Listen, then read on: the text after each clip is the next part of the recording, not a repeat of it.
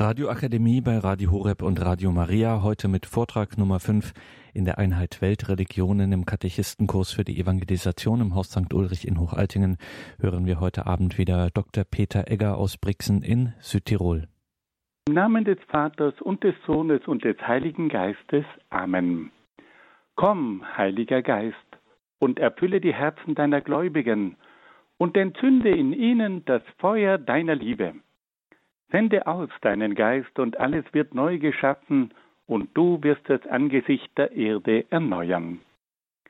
Dann wenden wir uns an die Mutter Gottes und bitten sie um ihr fürbittendes Gebet. Gegrüßet seist du, Maria, voll der Gnade.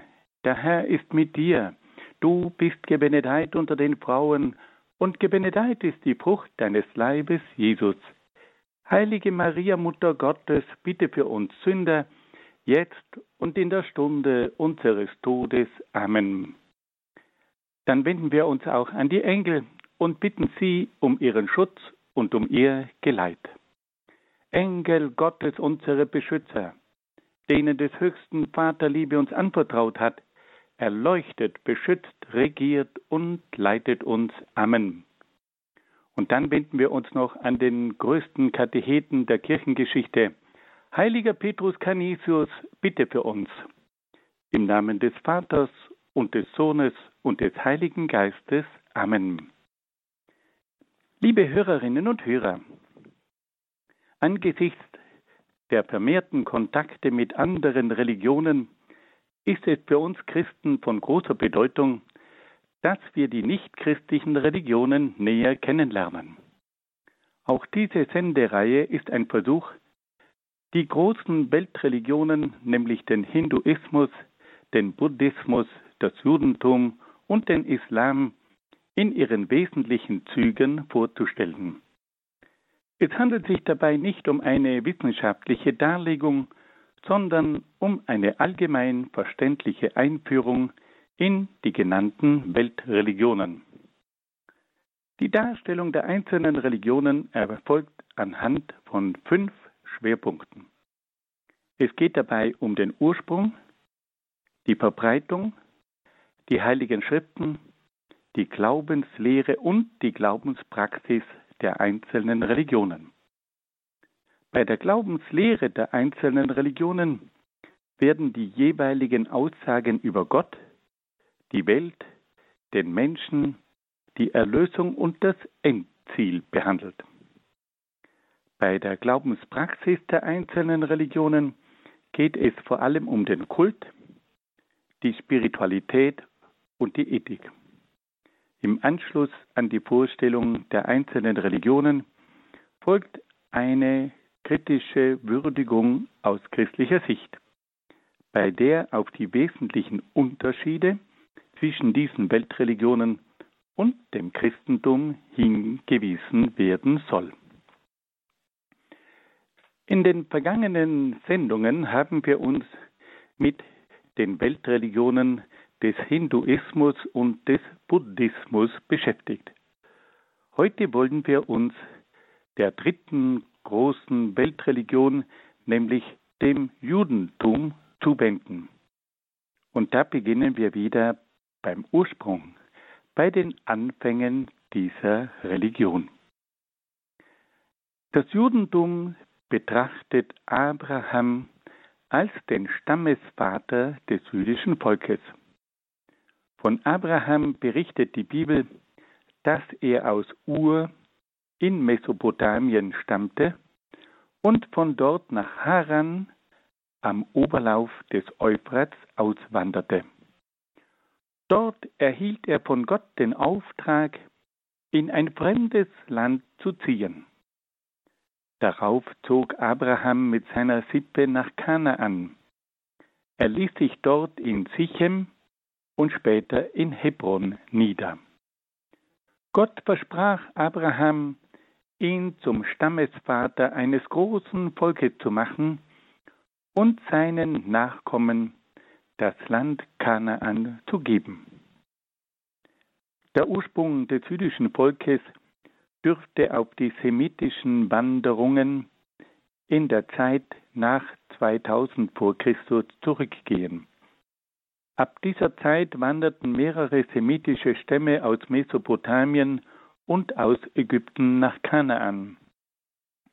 Die Überlieferungen dieser verschiedenen Stämme sind schließlich in der Geschichte des Volkes Israel zusammengefasst worden. Wir wollen nun in ganz knappen Zügen ein wenig die Geschichte des Volkes Israel kennenlernen. Die Geschichte des Volkes Israel beginnt um etwa 1800 vor Christus mit der Zeit der Patriarchen Abraham, Isaac und Jakob. Um 1700 vor Christus kam es zur Auswanderung der Sippe Jakobs nach Ägypten.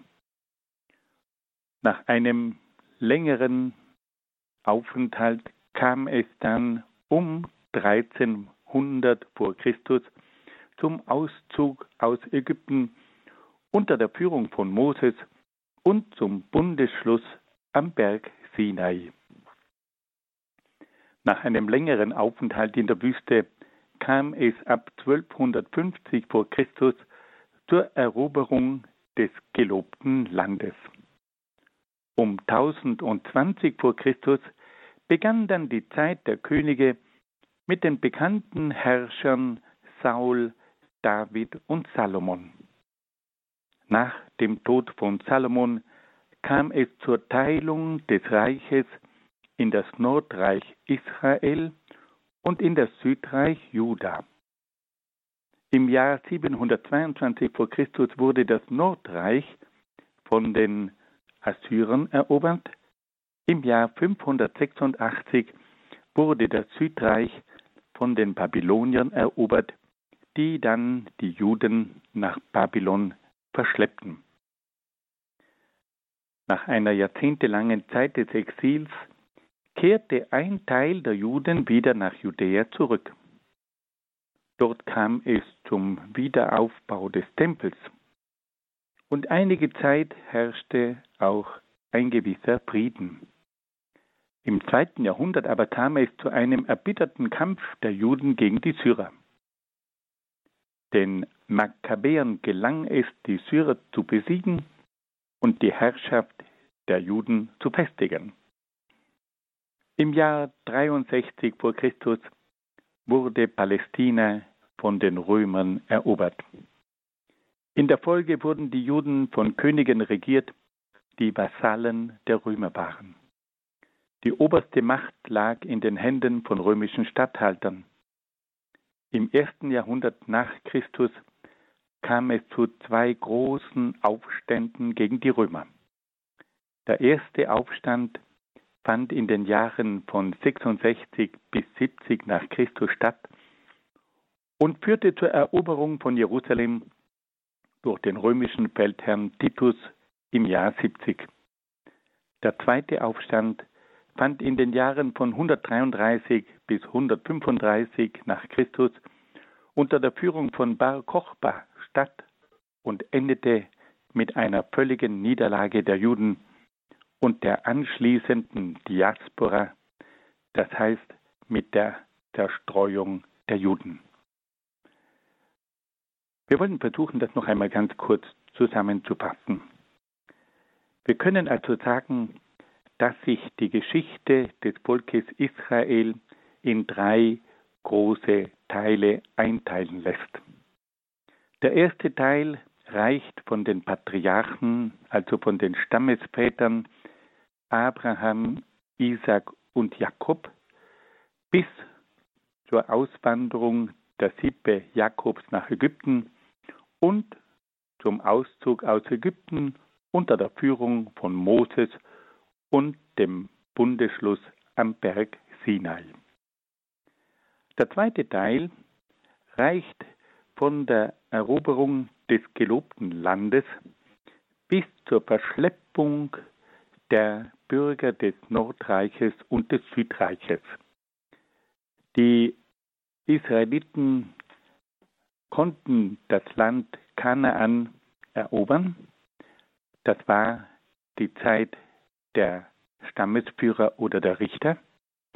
Dann kam es zur Zeit der Könige und die bekanntesten Könige waren Saul, David und Salomon.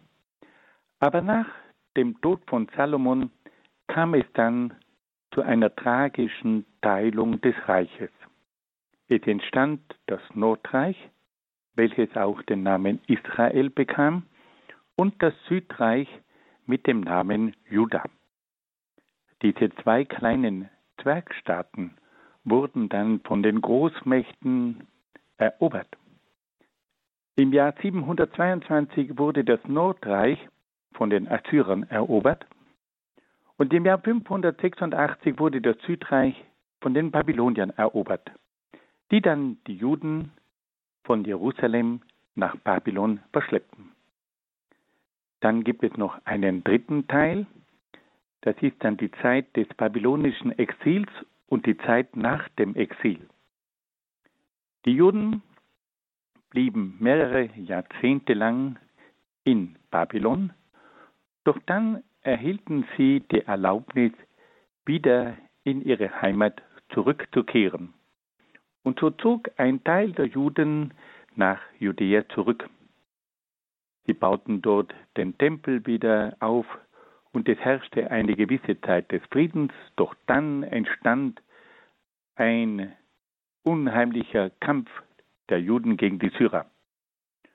Und unter der Führung der Makkabäer gelang es den Juden, die Syrer zu besiegen und ihre Herrschaft zu festigen. Nach einiger Zeit kam es dann zur Besetzung des Landes durch die Römer. Die Juden wurden dann von Königen regiert, die völlig von den Römern abhängig waren. Und in einer späteren Zeit kam es dann zu zwei großen Aufständen der Juden gegen die Römer. Der erste Aufstand fand in den Jahren 66 bis 70 nach Christus statt und führte zur Eroberung von Jerusalem durch den römischen Feldherrn Titus. Der zweite Aufstand fand dann zwischen 133 und 135 nach Christus statt und endete mit einer völligen Niederlage der Juden und ihrer anschließenden Zerstreuung. Wir wenden uns nun dem zweiten Schwerpunkt unserer Darlegung zu und wollen einiges über die Verbreitung der jüdischen Religion hören. Das Judentum zählt zurzeit weltweit etwa 14 bis 15 Millionen Anhänger. Eine große Gruppe der Juden befindet sich in den Vereinigten Staaten, etwa 6 Millionen. Davon leben etwa 3 Millionen in New York. 4 Millionen Juden leben in Israel. Etwa 2 Millionen leben im Gebiet der ehemaligen Sowjetunion. Und auch in Argentinien gibt es eine Zahl von etwa 500.000 Juden. Aber auch in fast allen europäischen Ländern sowie in der Türkei, in Persien und im Sudan leben Zehntausende von Juden. Nun wenden wir uns einem weiteren Schwerpunkt zu und fragen uns nach den heiligen Schriften. Die wichtigste heilige Schrift des Judentums ist die hebräische Bibel. Aus christlicher Sicht wird die jüdische Bibel als das Alte Testament bezeichnet. Die Juden Palästinas unterschieden drei Teile der Bibel. Die fünf Bücher der Tora oder des Gesetzes. Zu diesen fünf Büchern gehörten das Buch Genesis, das Buch Exodus, das Buch Levitikus, das Buch Numeri und das Buch Deuteronomium. Und diese fünf Bücher wurden Moses zugeschrieben. Dann folgten die Bücher der Propheten, die in die früheren und in die späteren Propheten unterteilt wurden. Zu den früheren Propheten zählte man Josua, die Richter, Samuel und die Könige. Und zu den späteren Propheten zählte man Jesaja, Jeremia, Ezechiel und das Buch der sogenannten zwölf kleinen Propheten. Und schließlich gab es noch eine dritte Gruppe von Schriften, zu denen die Psalmen, das Buch Hiob, das Buch der Sprichwörter, das Buch Ruth, die Klagelieder, das Hohelied, das Buch Kohelet, das Buch Esther, das Buch Daniel und die Bücher Esra und Nehemia und die Chroniken zählten. Wir können also sagen, dass es bei, den, bei der Bibel der Juden in Palästina zu einer dreifachen Unterteilung der Bibel gekommen ist. Da gab es einmal die fünf Bücher der Tora oder des Gesetzes, dann gab es die Bücher der Propheten und schließlich gab es die sogenannten übrigen Schriften. Nun wenden wir uns der Bibel der griechisch sprechenden Juden zu. Wir wissen, dass es auch außerhalb von Palästina viele Juden gegeben hat. Und diese Juden hatten nun eine etwas erweiterte Bibel. Die griechisch sprechenden Juden der Diaspora in Ägypten lasen im Gottesdienst der Synagoge die Bibel in einer griechischen Übersetzung. Und diese griechische Übersetzung hatte den berühmten Namen Septuaginta. Das Wort kommt aus der lateinischen Sprache und bedeutet 70. Und die Übersetzung hat deswegen diesen Namen Septuaginta, weil sie angeblich von 70 Übersetzern stammte. Diese griechische Übersetzung enthielt neben den oben genannten Schriften noch andere Bücher, die bei den Diaspora-Juden ebenfalls als heilige Schriften galten. Zu diesen Büchern gehören die sogenannten deuterokanonischen Bücher. Es handelte sich dabei um einen zweiten Kanon, um eine zweite Liste, die mehr Bücher umfasste als der Kanon der Juden in Palästina. Und zu diesen Büchern gehörten die Bücher Tobit, Judith, das erste und das zweite Buch der Makkabäer, das Buch Baruch, das Buch der Weisheit und das Buch Sirach, ferner zusätzliche Abschnitte in den Büchern Daniel und Esther. Wir können also Folgendes sagen, dass es neben der Bibel der Juden in Palästina auch noch die Bibel der Juden in der Diaspora gegeben hat. Und bei diesen Juden in der Diaspora, die eine griechische Übersetzung der Bibel verwendeten, gab es noch andere Bücher, die bei den Juden in Palästina nicht verwendet wurden. Und zu diesen zusätzlichen Büchern gehören einige sehr bekannte Bücher, nämlich das Buch Tobit, das Buch Judith, die zwei Bücher der Makkabäer, das Buch Baruch, das Buch der Weisheit und Sirach und einige zusätzliche Abschnitte in den Büchern von Daniel und Esther. Wir wollen das noch einmal zusammenfassen. Wir können also sagen, dass die hebräische Bibel zwei Varianten hat. Es gibt die Bibel der Juden in Palästina und es gibt die Bibel der Juden in der Diaspora. Und dabei können wir feststellen, dass die Bibel der Juden in der Diaspora einige Bücher aufweist, die in der Bibel der Juden von Palästina nicht zu finden sind. Nun interessiert uns noch eine Frage. Wie ist denn eigentlich die jüdische Bibel entstanden? Dazu nur ganz kurz einige Feststellungen. Die jüdische Bibel hat eine lange Entstehungsgeschichte.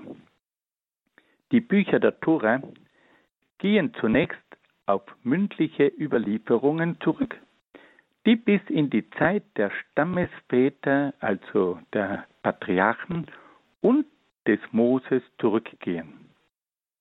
Ab dem 10. Jahrhundert vor Christus kam es dann zu ersten Aufzeichnungen.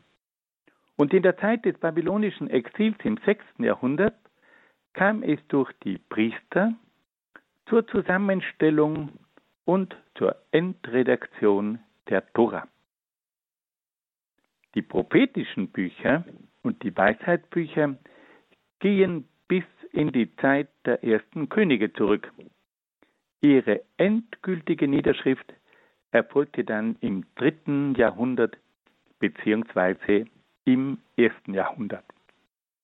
Wir sehen also, dass diese Schrift nicht in einer kurzen Zeit entstanden ist, sondern dass sie einen langen Entwicklungsprozess durchgemacht hat.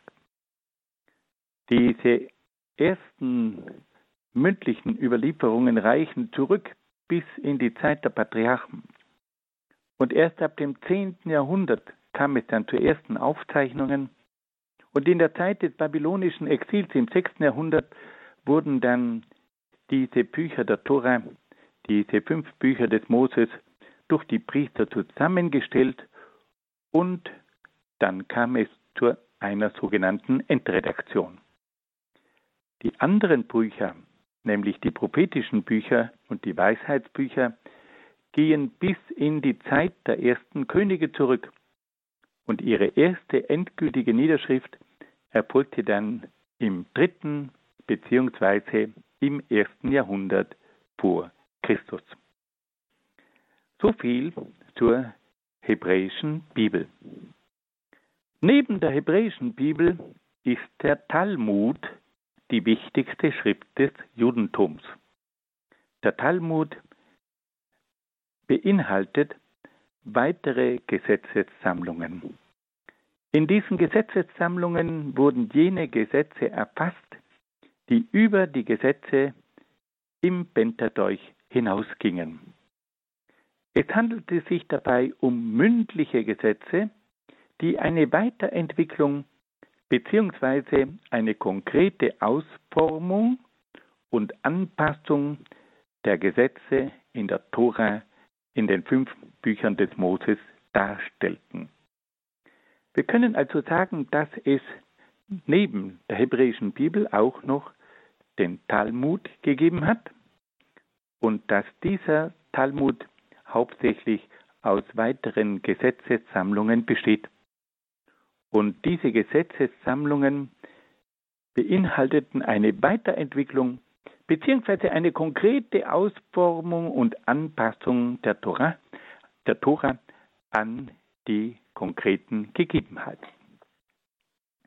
Und schließlich gibt es noch eine interessante dritte Schrift, die sehr bedeutsam wurde für das Judentum nämlich den sogenannten Midrash. Beim Midrash handelt es sich um exegetische Texte, die sich um eine Deutung der verschiedenen Bücher der Heiligen Schrift bemühen. Die Verfasser der Midrash-Texte waren Schriftgelehrte. Ursprünglich gehörten die Schriftgelehrten dem Priesterstand an, später waren die Schriftgelehrten auch Laien. Die genauere Erforschung der Heiligen Schriften führte auch zur Entwicklung von verschiedenen hermeneutischen Regeln. Bei der Hermeneutik handelt es sich um die Wissenschaft der Auslegung und der Erklärung der Heiligen Schrift. Wenn wir das noch einmal zusammenfassen, dann können wir sagen, dass wir bei den Heiligen Schriften des Judentums auf drei besondere Schriften verweisen dürfen. Da gibt es erstens die hebräische Bibel, dann gibt es den Talmud mit weiteren Gesetzessammlungen und dann gibt es drittens den Midrash. Und bei dieser Schrift handelt es sich um exegetische Texte, die sich um die Deutung der verschiedenen Bücher der Heiligen Schriften bemühen. Also die hebräische Bibel, der Talmud und der Midrash das sind die drei heiligen Schriften des Judentums. Wir wollen uns nun der Glaubenslehre der jüdischen Religion zuwenden. Und da beginnen wir gleich mit der Frage nach dem Gottesbild des Judentums. Das Gottesbild des Judentums unterscheidet sich radikal vom Gottesbild der anderen antiken Religionen im Umfeld Israels. Das jüdische Gottesbild stellt gegenüber dem Gottesbild der Babylonier, Ägypter, Griechen und Römer geradezu einen qualitativen Sprung dar. Die jüdische Religion verkündet im Gegensatz zu den anderen antiken Religionen den Glauben an einen einzigen Gott. Der Eingottglaube ist ein qualitativer Sprung gegenüber dem Mehrgottglauben. Während im Mehrgottglauben die einzelnen Götter für besondere Bereiche zuständig und daher relativ sind, gibt es im Eingottglauben des Judentums nur einen einzigen Gott, der Herr über alles ist und daher absolut ist. Der jüdische Gott ist dann auch ein transzendenter Gott, der die Natur übersteigt. Die antiken Religionen kannten viele Gottheiten, die der Natur angehörten. Sie verehrten die Sonne, den Mond, verschiedene Tiere usw. So als göttliche Wesen. Diese Gottheiten waren immanent, das heißt ein Teil der Natur. Auch in diesem Fall stellt das jüdische Gottesbild einen qualitativen Sprung dar. Während die Naturgottheiten materielle Wesen sind, ist der jüdische Gott ein rein geistiges Wesen. Der jüdische Gott war dann auch der Schöpfer des Kosmos. Für die Religionen der Antike war der Kosmos etwas Göttliches und Ewiges. Auch in diesem Fall lässt sich ein qualitativer Sprung feststellen. Im Judentum werden Gott und die Welt klar unterschieden. Gott ist das Absolute. Die Welt ist etwas Relatives. Dann ist der jüdische Gott auch ein Vatergott, der dem Menschen Gerechtigkeit und Liebe widerfahren lässt. In den antiken Religionen hingegen finden sich oft Götter, die den Menschen mit Willkür behandelten. Der Gott der Juden ist ein gerechter Gott, der das Gute des Menschen belohnt und das Böse bestraft. Oft tritt an die Stelle von Gottes Gerechtigkeit auch seine Güte und Barmherzigkeit dann können wir feststellen, dass der jüdische Gott ein heiliger Gott ist. Die Götter vieler antiker Religionen hatten anthropomorphe Züge. Es handelte sich dabei um Götter mit menschlichen Schwächen und Lastern. Wenn wir zum Beispiel den griechischen Gott Zeus hernehmen, dann können wir immer wieder erfahren, dass dieser Gott sich oft mit menschlichen Zügen und negativen Zügen den Menschen näherte. Weiters können wir festhalten, dass der jüdische Gott ein unvorstellbarer Gott ist. Auch wenn Gott einige seiner Züge offenbart, kann sich der Mensch kein wirklich entsprechendes Bild von Gott machen. Die Götter der antiken Religionen hingegen wurden oft in Form von Götzenbildern dargestellt und verehrt. Auf diese Weise aber wurden die Götter zu Kreaturen nach menschlichem Maß. Deswegen war es im Judentum auch strengstens verboten, sich von Gott ein Bild zu machen, da Gott jede Vorstellung des Menschen übersteigt. Und schließlich war der jüdische Gott ein universaler Gott. Die Götter der antiken Religionen waren fast ausschließlich nationale Götter. Jahwe ist der Gott Israels, aber auch der Gott aller Völker. Das Gottesbild des Judentums ist für die Religionswissenschaft ein unerklärliches Rätsel. Obwohl das jüdische Volk in kultureller Hinsicht kaum von Bedeutung war, hat es ein Gottesbild entwickelt, welches das Gottesbild aller umliegenden Hochkulturen qualitativ überragte. Das Gottesbild des Volkes Israel hat keine lange Entwicklung durchgemacht, sondern zeigte von Anfang an diese Züge. Aus gläubiger Sicht muss hier wohl davon ausgegangen werden, dass diesem Gottesbild eine göttliche Offenbarung zugrunde lag, die Gott selbst dem Volk Israel vermittelt hat. Fassen wir das noch einmal zusammen. Wenn wir das Gottesbild des Judentums betrachten, so können wir revolutionäre Züge feststellen gegenüber dem Gottesbild der antiken Hochkulturen. Das Judentum spricht von einem Gott. Dieser Gott ist ein transzendenter Gott. Dieser Gott ist ein Schöpfergott. Dieser Gott ist ein Vatergott. Aber er ist auch ein heiliger Gott, ein unvorstellbarer Gott und schließlich ein universaler Gott. Der Gott des Judentums ist ein Gott, ein transzendenter Gott, ein Schöpfergott, ein Vatergott, ein heiliger Gott, ein unvorstellbarer Gott und ein universaler Gott.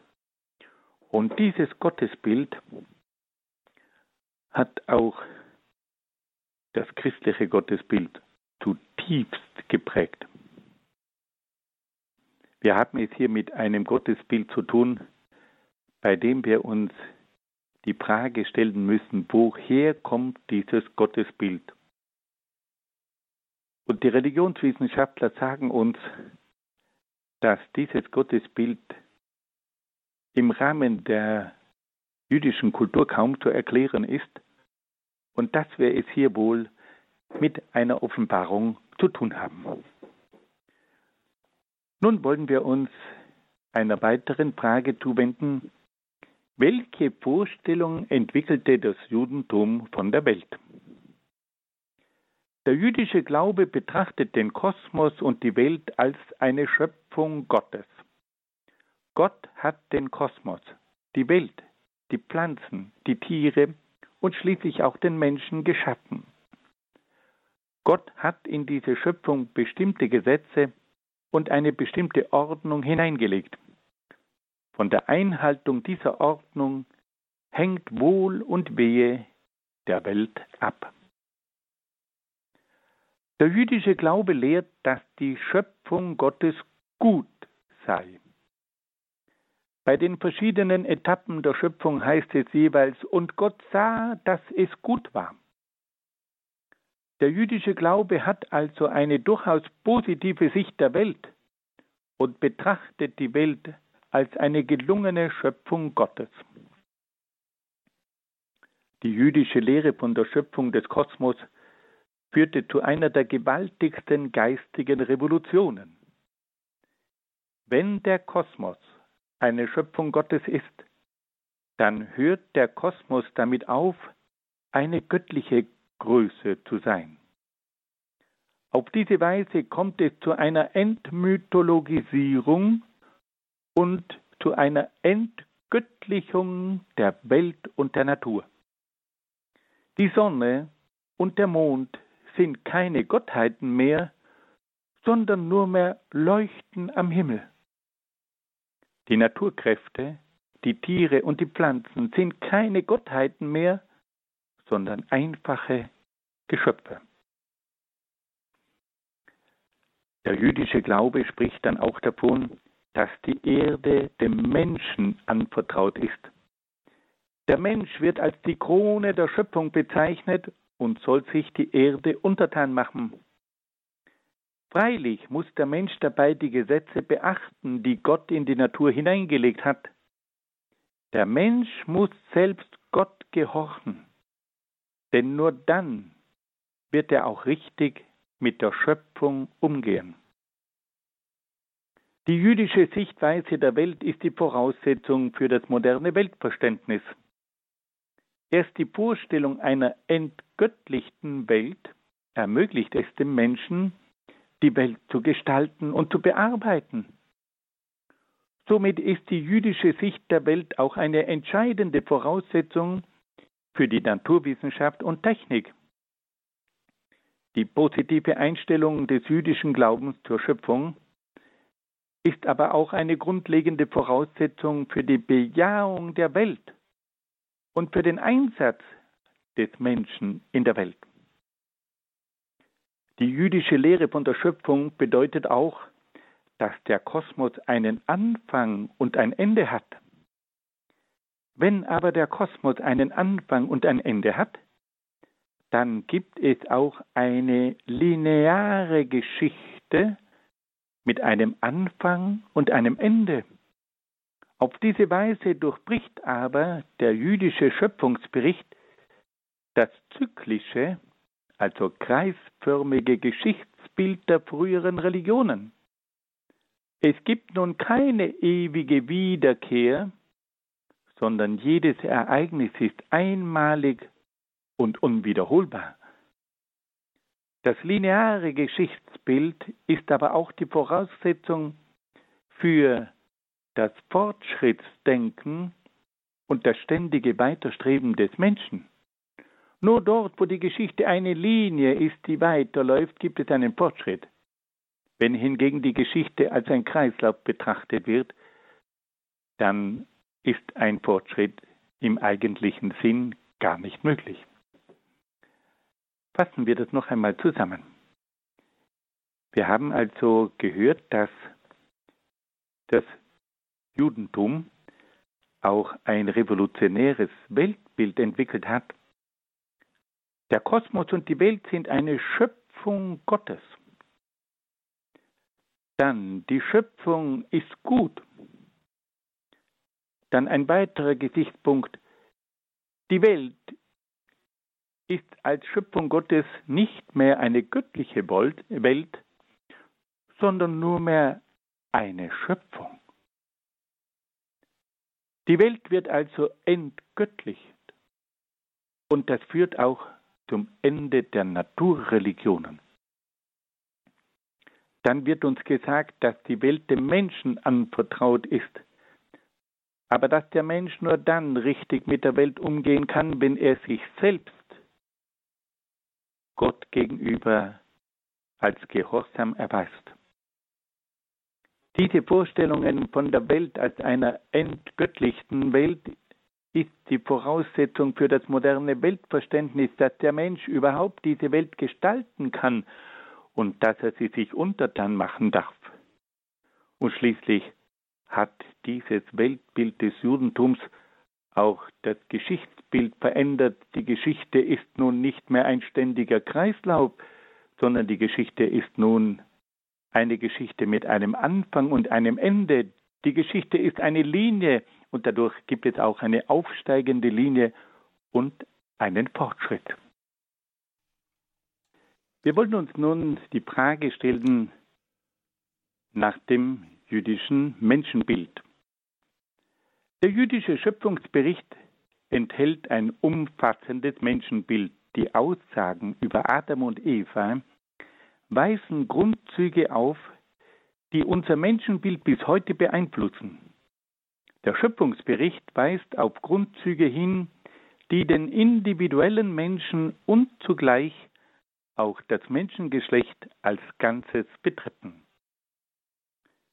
Der Mensch ist zunächst ein geschöpfliches Wesen.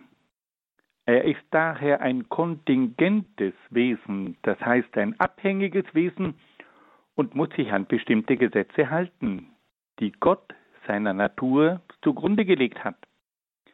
Der Mensch kann also nicht sein eigenes Wesen festlegen, sondern ist in seinem Wesen prinzipiell festgelegt. Der Mensch ist dann auch ein geistiges Wesen. Der Geist macht den Menschen zu einem Abbild Gottes. Durch den Geist ist der Mensch fähig zur Erkenntnis, zur Kreativität und zur Freiheit. Da der Mensch diese Fähigkeiten aber nur in einem beschränkten Ausmaß besitzt, ist er Gott nur ähnlich und nicht gleich. Dann hören wir auch einiges über den Körper. Der Körper des Menschen gehört der materiellen Natur an. Der Mensch ist von seinem körperlichen Wesen her in die Natur hineingestellt und von ihr abhängig. Trotz seiner Abhängigkeit von der Natur ist der Mensch als geistiges Wesen imstande, die Natur zu übersteigen. Der Mensch hat dann auch die Gabe der Freiheit. Er hat die Möglichkeit, frei über die Schöpfung zu verfügen. Aber er muss dabei die von Gott festgesetzte Ordnung von Gut und Böse respektieren. Wenn er die von Gott festgesetzte Ordnung nicht beachtet, dann gefährdet er sein Leben und muss sterben. Der Mensch wird uns dann auch als soziales Wesen vorgestellt. Der Mensch sucht und braucht die Gemeinschaft mit Wesen seiner Art. Nur in der Gemeinschaft kann er sich voll entfalten und sein Glück finden. Und jeder Mensch muss auch seinen Beitrag zur Entfaltung der Gemeinschaft leisten. Das Judentum weist dann auch darauf hin, dass der Mensch als Mann und Frau geschaffen ist. Mann und Frau sind aufeinander zugeordnet. Ihre Verbindung soll eine Verbindung des Herzens sein. Sie sind verschiedenartig, aber gleichwertig. Sie haben den Auftrag, das Leben weiterzugeben. Gott hat dann dem Menschen die Erde anvertraut. Der Mensch ist die Krone der Schöpfung und soll über die Natur herrschen. Der Mensch soll die Natur im Sinne Gottes gebrauchen und sie als Mitarbeiter Gottes vollenden. Der letzte Sinn des Lebens ist die Bewährung des Menschen im Hinblick auf die Ewigkeit. Welt und Leben sind für den Menschen Ort und Zeit der Entscheidung für Gott. Das Ziel des Menschen ist die ewige Gemeinschaft mit Gott. Im jüdischen Schöpfungsbericht wird aber auch vom Sündenfall des Menschen gesprochen. Der Mensch wollte selbst bestimmen, was gut und böse ist und dadurch selbst wie Gott werden. Durch diese Anmaßung kam es zum Sturz des Menschen. Der Mensch trennte sich von Gott und wurde dadurch zu einem schwachen und sterblichen Wesen. Aufgrund der menschlichen Schwäche ist nun auch die Beziehung zur Natur und zu den Mitmenschen gestört. Der Schöpfungsbericht spricht schließlich auch von der Erlösungsbedürftigkeit des Menschen. Gott selbst muss eingreifen, um den Menschen aus diesem Zustand der Sünde zu erlösen und zu befreien. Der Schöpfungsbericht kündigt bereits eine Rettungsaktion Gottes zugunsten des Menschen an. Liebe Hörerinnen und Hörer, es ist unglaublich, welche grundlegenden Aussagen im Schöpfungsbericht des Judentums über den Menschen getroffen werden. Der Mensch ist ein geschöpfliches Wesen, das von Gott in seinen Grundzügen festgelegt ist. Der Mensch ist ein geistiges Wesen und wird dadurch zu einem Abbild Gottes der Mensch ist ein körperliches Wesen und wird dadurch in die Natur hineingestellt und von ihr abhängig. Der Mensch ist ein freies Wesen, aber er muss diese Freiheit immer so verwenden, dass er dabei die Ordnung von Gut und Böse respektiert. Der Mensch ist ein soziales Wesen und er kann sich nur in der Gemeinschaft voll entfalten. Er ist ein geschlechtliches Wesen, er wurde als Mann und Frau geschaffen. Mann und Frau sind verschiedenartig, aber gleichwertig, und sie haben den Auftrag, das Leben weiterzugeben.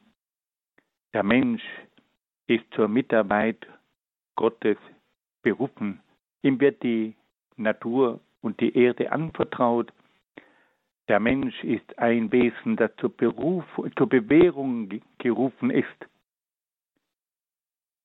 Die Welt und das Leben sind eine Stätte der Bewährung im Hinblick auf die Ewigkeit. Das eigentliche Ziel des Menschen ist die ewige Gemeinschaft mit Gott. Und schließlich wird dann auch der Mensch noch als ein gefallenes Wesen geschildert. Er wollte selbst sein wie Gott und stürzte ab und er wurde zu einem schwachen und sterblichen Wesen, weil er sich von Gott getrennt hat. Und auch seine Beziehung zur Natur und zu den Mensch, Mitmenschen wurde gestört durch den Sündenfall. Und schließlich wird noch darauf hingewiesen, dieser Mensch ist erlösungsbedürftig. Aber er kann sich nicht selbst erlösen. Und da greift nun Gott ein.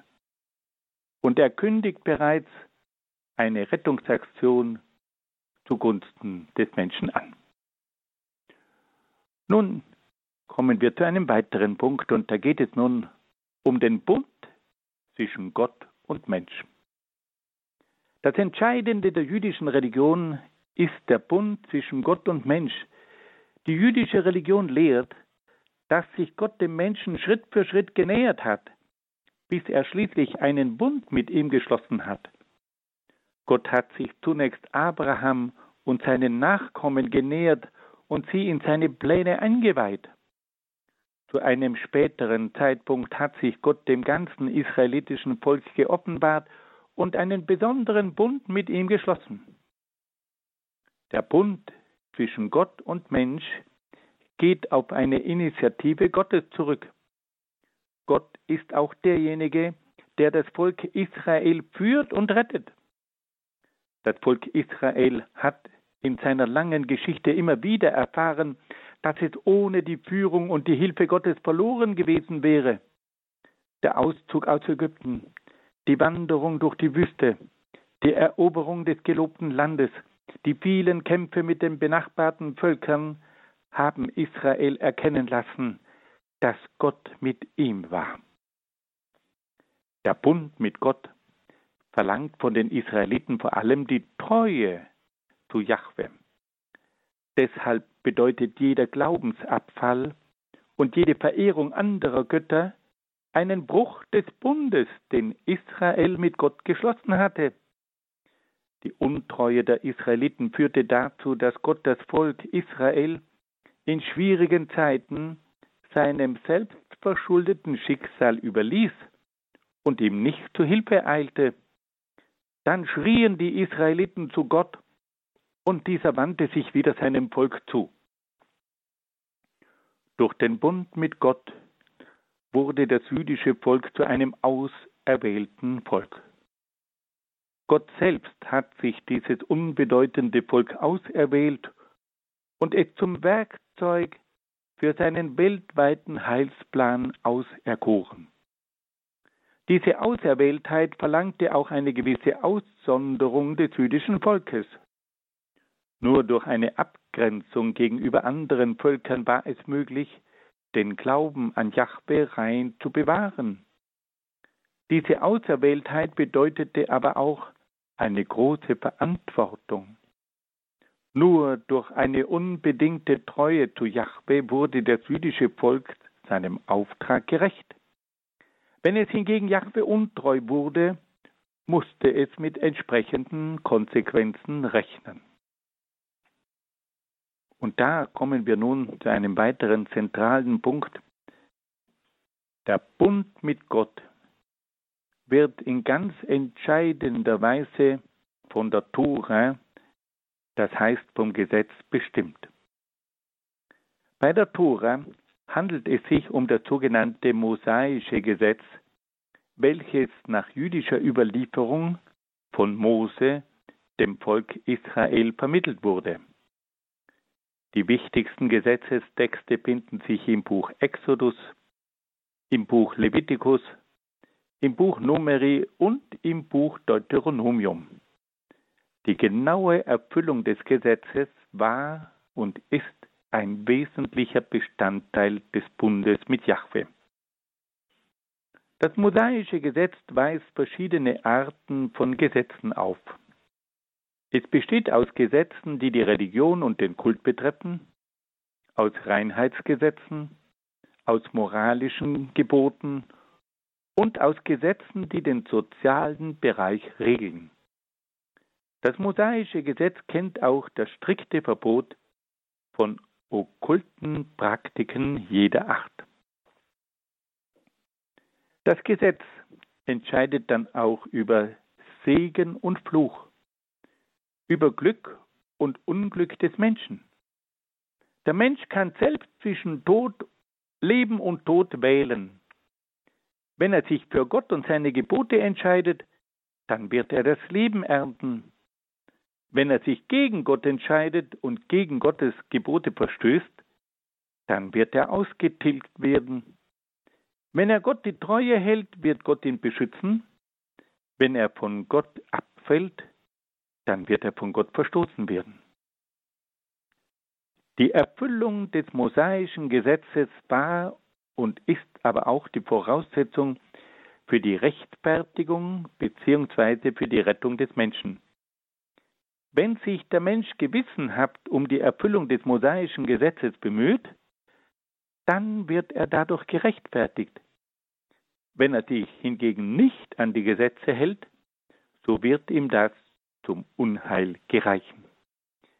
Wir sehen also, dass im Judentum der Bund zwischen Gott und Mensch ganz entscheidend war. Und dass dieser Bund zwischen Gott und Mensch vom Gesetz des Bundes bestimmt wurde. Der Mensch war dazu verpflichtet, sich an dieses Gesetz zu halten. Die Einhaltung des Gesetzes entschied über Wohl und Wehe des Menschen, aber auch des ganzen jüdischen Volkes. Und nun kommen wir noch zu einem entscheidenden letzten Punkt. Wie schaut es aus um die Erlösung des Menschen? Die Religion des Judentums wird ganz entscheidend von dieser Frage bestimmt. Das traditionelle Judentum geht davon aus, dass die Erlösung des Menschen nur von Gott kommen kann. Die Erlösung des Menschen betrifft nicht nur den einzelnen Menschen, sondern auch das ganze Volk und die gesamte Menschheit. Die Bitte um die Erlösung kam zunächst in den verschiedenen Opfern zum Ausdruck, die im Tempel von Jerusalem dargebracht wurden. Dabei baten die Priester Gott um die Vergebung von Sünde und Schuld. Sie flehten Gott um seine Erbarmen an und versuchten ihn durch ihre Opfer zu versöhnen. Die Hoffnung auf die Erlösung durch Gott zeigt sich besonders in den Psalmen, in denen sich gläubige Israeliten in ergreifender Weise an Gott wenden und ihn um Rettung und Erlösung aus allen Nöten und Gefahren bitten. In den Psalmen kommt auch die demütige Bitte um die Vergebung von Sünde und Schuld zum Ausdruck. Die Bitte um Erlösung kommt auch im wiederholten Schrei der bedrängten Israeliten zum Ausdruck. Sobald die Israeliten in Not und Bedrängnis waren, schrien sie zum Herrn. Oft bedurfte es einer massiven Bedrängnis, bis die Israeliten erkannten, dass sie Gott untreu geworden und von ihm abgefallen waren. Meistens erhörte Gott das Rufen seines Volkes und half ihm auf wunderbare Weise. Das traditionelle Judentum spricht auch von den verschiedenen Schritten, die zur Erlösung des Menschen durch Gott führen. Der Mensch muss zunächst zur Umkehr bereit sein. Er muss seine Sünden bereuen und Gott um Vergebung bitten. Gott ist in seiner Barmherzigkeit bereit, dem Menschen immer wieder zu vergeben und sich mit ihm zu versöhnen. Wir sehen also, dass die Erlösung ein zentrales Moment in der Religion des Judentums ist. Den Menschen dieser Religion war bewusst, dass die Erlösung nur von Gott kommen kann. Und sie versuchten Gott immer wieder durch Opfer zu versöhnen. Sie wandten sich an ihn, wie es uns die Psalmen in beeindruckender Weise bezeugen. Sie schrien zu ihm und baten um seine Vergebung. Und dann haben wir noch einen allerletzten Punkt. Was denkt denn das Judentum über das Leben nach dem Tod? Das traditionelle Judentum glaubt, dass der Mensch nach seinem Tod gerichtet wird. Jeder Mensch ist für seine Taten verantwortlich und erhält in der jenseitigen Welt die Vergeltung für seine Taten in dieser Welt. In der kommenden Welt erfreuen sich die Menschen ihrer guten Taten beziehungsweise leiden wegen ihrer schlechten Taten beziehungsweise ihrer Unterlassungen. Das traditionelle Judentum glaubt an die Wiederbelebung der Toten am Ende der Zeiten. Diese Auferstehungserwartung vertraut ausschließlich auf das Schöpfungshandeln Gottes welches den einzelnen Menschen in seiner leibseelischen Existenz wieder ins Dasein rufen kann. Das traditionelle Judentum glaubt, dass es am Ende der Zeiten zur endgültigen Errichtung des Reiches Gottes kommen wird. Dieses Reich Gottes besteht in der Herrschaft Gottes über alle Völker der Erde. Wenn das Reich Gottes errichtet ist, ist auch die Sendung des jüdischen Volkes erfüllt welches dazu berufen war, allen Völkern den Heilsplan Gottes zu vermitteln. Liebe Hörerinnen und Hörer, fassen wir das noch einmal ganz kurz zusammen. Wir haben also heute einiges gehört über den Ursprung des jüdischen Volkes, der zurückreicht bis in die Zeit der Patriarchen Abraham, Isaac und Jakob. Dann haben wir etwas gehört über die Anhängerschaft des Judentums, dass es etwa 14 bis 15 Millionen Juden gibt, die über die ganze Welt zerstreut sind. Dann durften wir einiges erfahren von dem wunderbaren Gottesbild des Judentums, aber auch das Weltbild des Judentums hat uns sehr beeindruckt. Und schließlich erfuhren wir grundlegende Aussagen über den Menschen. Dann haben wir uns noch damit beschäftigt, dass Gott einen Bund mit dem Menschen und mit dem Volk Israel geschlossen hat und dass dieser Bund vom Gesetz des Bundes bestimmt war. Und dann haben wir auch noch gehört, wie sich das Judentum die Erlösung des Menschen durch Gott vorstellt, an der aber auch der Mensch mitwirken muss und dass es schließlich dann einmal beim Leben nach dem Tod zu einem Gericht kommen wird und dass am Ende der Zeiten die Menschen auferstehen werden und dass es dann zur Herrschaft Gottes kommen wird. Und damit hat dann das Volk Israel seine ihm von Gott gegebene Sendung erfüllt. Liebe Hörerinnen und Hörer, ich danke Ihnen sehr, sehr herzlich für Ihre Aufmerksamkeit. Ich wünsche Ihnen alles Gute und Gottes besonderen Segen. Das war die Radioakademie bei Radio Horeb und Radio Maria mit Dr. Dr. Dr. Peter Egger aus Brixen in Südtirol. Er gestaltet die Lehreinheit Weltreligionen im Katechistenkurs für die Evangelisation im Haus St. Ulrich in Hochaltingen. Dies war heute Vortrag Nummer 5 und den gibt es auf einer CD beim Radio Horeb CD-Dienst oder auf horeb.org im Podcast- und Downloadbereich horeb.org.